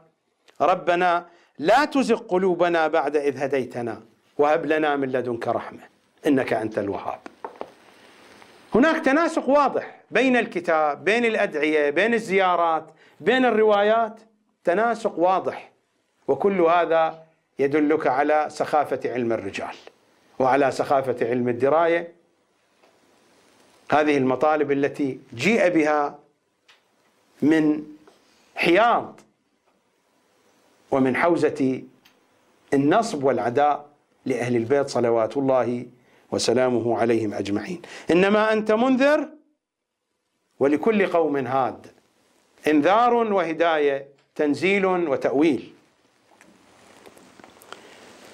إذا ذهبنا إلى سورة الحجرات الآية واضحة في قضية السند. يا أيها الذين آمنوا إن جاءكم فاسق بنبأ فتبينوا. لا تردوا خبر الفاسق. وهذا هو منطوق الآية ولكن في المنهج الموجود رأسا يذهبون إلى أن الآية تدل على حجية خبر الثقة. والآية في منطوقها لا تدل على ذلك وإنما في مفهومها. المنطوق يترك ويذهب إلى المفهوم. المفهوم صحيح ولكن أليس الأولى أن نبحث أولا في المنطوق وبعد ذلك نبحث في المفهوم. والمفهوم يأتي بالدرجة الثانية بعد المنطوق. المنطوق ماذا يريد؟ يريد أن يقول بأن علم الرجال علم الدراية لا أهمية لهما. نذهب إلى سورة محمد صلى الله عليه وآله. الآية الثلاثون ولو نشاء لأريناكهم فلعرفتهم بسيماهم. هذا انكشاف. نحن لا نتحدث عن الجانب الغيبي. نتحدث عن الجانب الذي يمكن أن نناله بالأسباب الطبيعية. ولتعرفنهم في لحن القول. هذه وسيلة من وسائل معرفة ماذا؟ معرفة المنافقين ولتعرفنهم في لحن القول نحن نستطيع أن نفهم المعاني من خلال ماذا؟ ليس من خلال الأسانيد من خلال لحن القول الآية واضحة والخطاب في القرآن إياك أعني واسمع يا جار هكذا قالوا صلوات الله عليهم الجانب الذي فيه بعد غيبي نتركه. ولو نشاء لأريناكهم فلعرفتهم بسيماهم. لربما المراد من السيماء الشيء الباطني. لا نريد الآن الخوض في هذا الجانب. له أكثر من دلالة. لكن ولتعرفنهم في لحن القول. هذه وسيلة لمعرفة المنافق من غير المنافق. على أي أساس؟ على أساس لحن القول. ما المراد من لحن القول؟ المراد من لحن القول الخطأ الإعرابي قطعا غير مقصود في هذه الآية. المراد من لحن القول تحريف المعاني قطعا ليس مقصود؟ لأن المنافق يحاول أن يتكلم بالطريقة التي ترضي الطرف المقابل. فليس المقصود من لحن القول القضايا اللغوية والنحوية ولا المقصود هو تحريف المعاني إلى غير جهتها. وإنما المقصود هو الأسلوب في الكلام. لأن الإنسان حين يتكلم جعل اللسان على الفؤاد دليلا. حتى لو أخفى فإن المعاني تظهر من بين ما يقول. ألا يقولون هناك قراءة ما بين السطور وهناك قراءة ما وراء السطور؟ المكتوب هكذا يقرؤونه ما يكتب يقرؤون ما بين سطوره وربما يقرؤون ما وراء سطوره. المراد من لحن القول هو قراءة ما بين السطور وما وراء السطور فهو وسيلة لمعرفة المتون وهذا هو المنهج القرآني. فمثل ما هو وسيلة لمعرفة المنافقين هو وسيلة لمعرفة المؤمنين.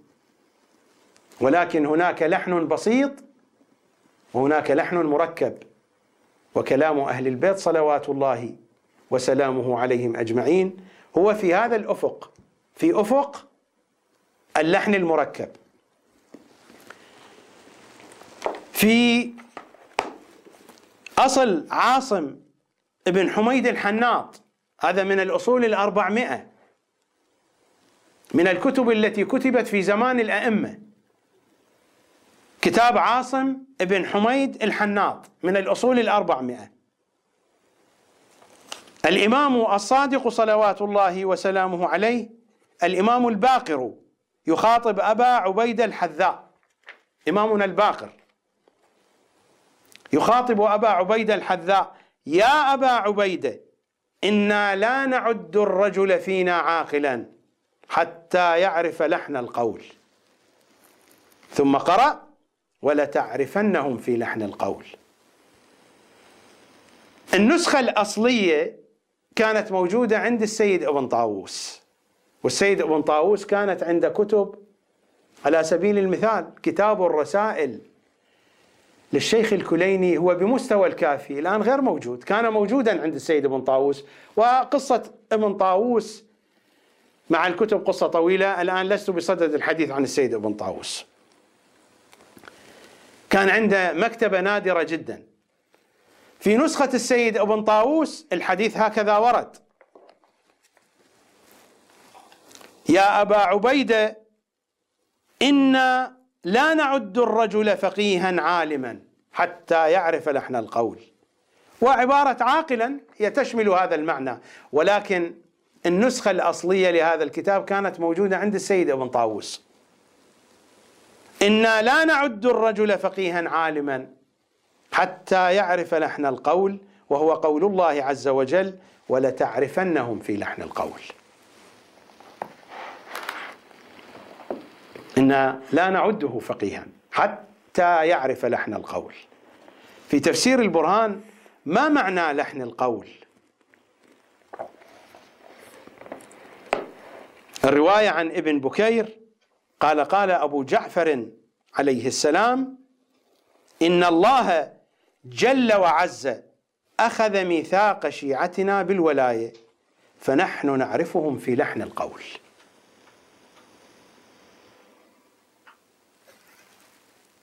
إن الله جل وعز أخذ ميثاق شيعتنا بالولاية فنحن نعرفهم في لحن القول.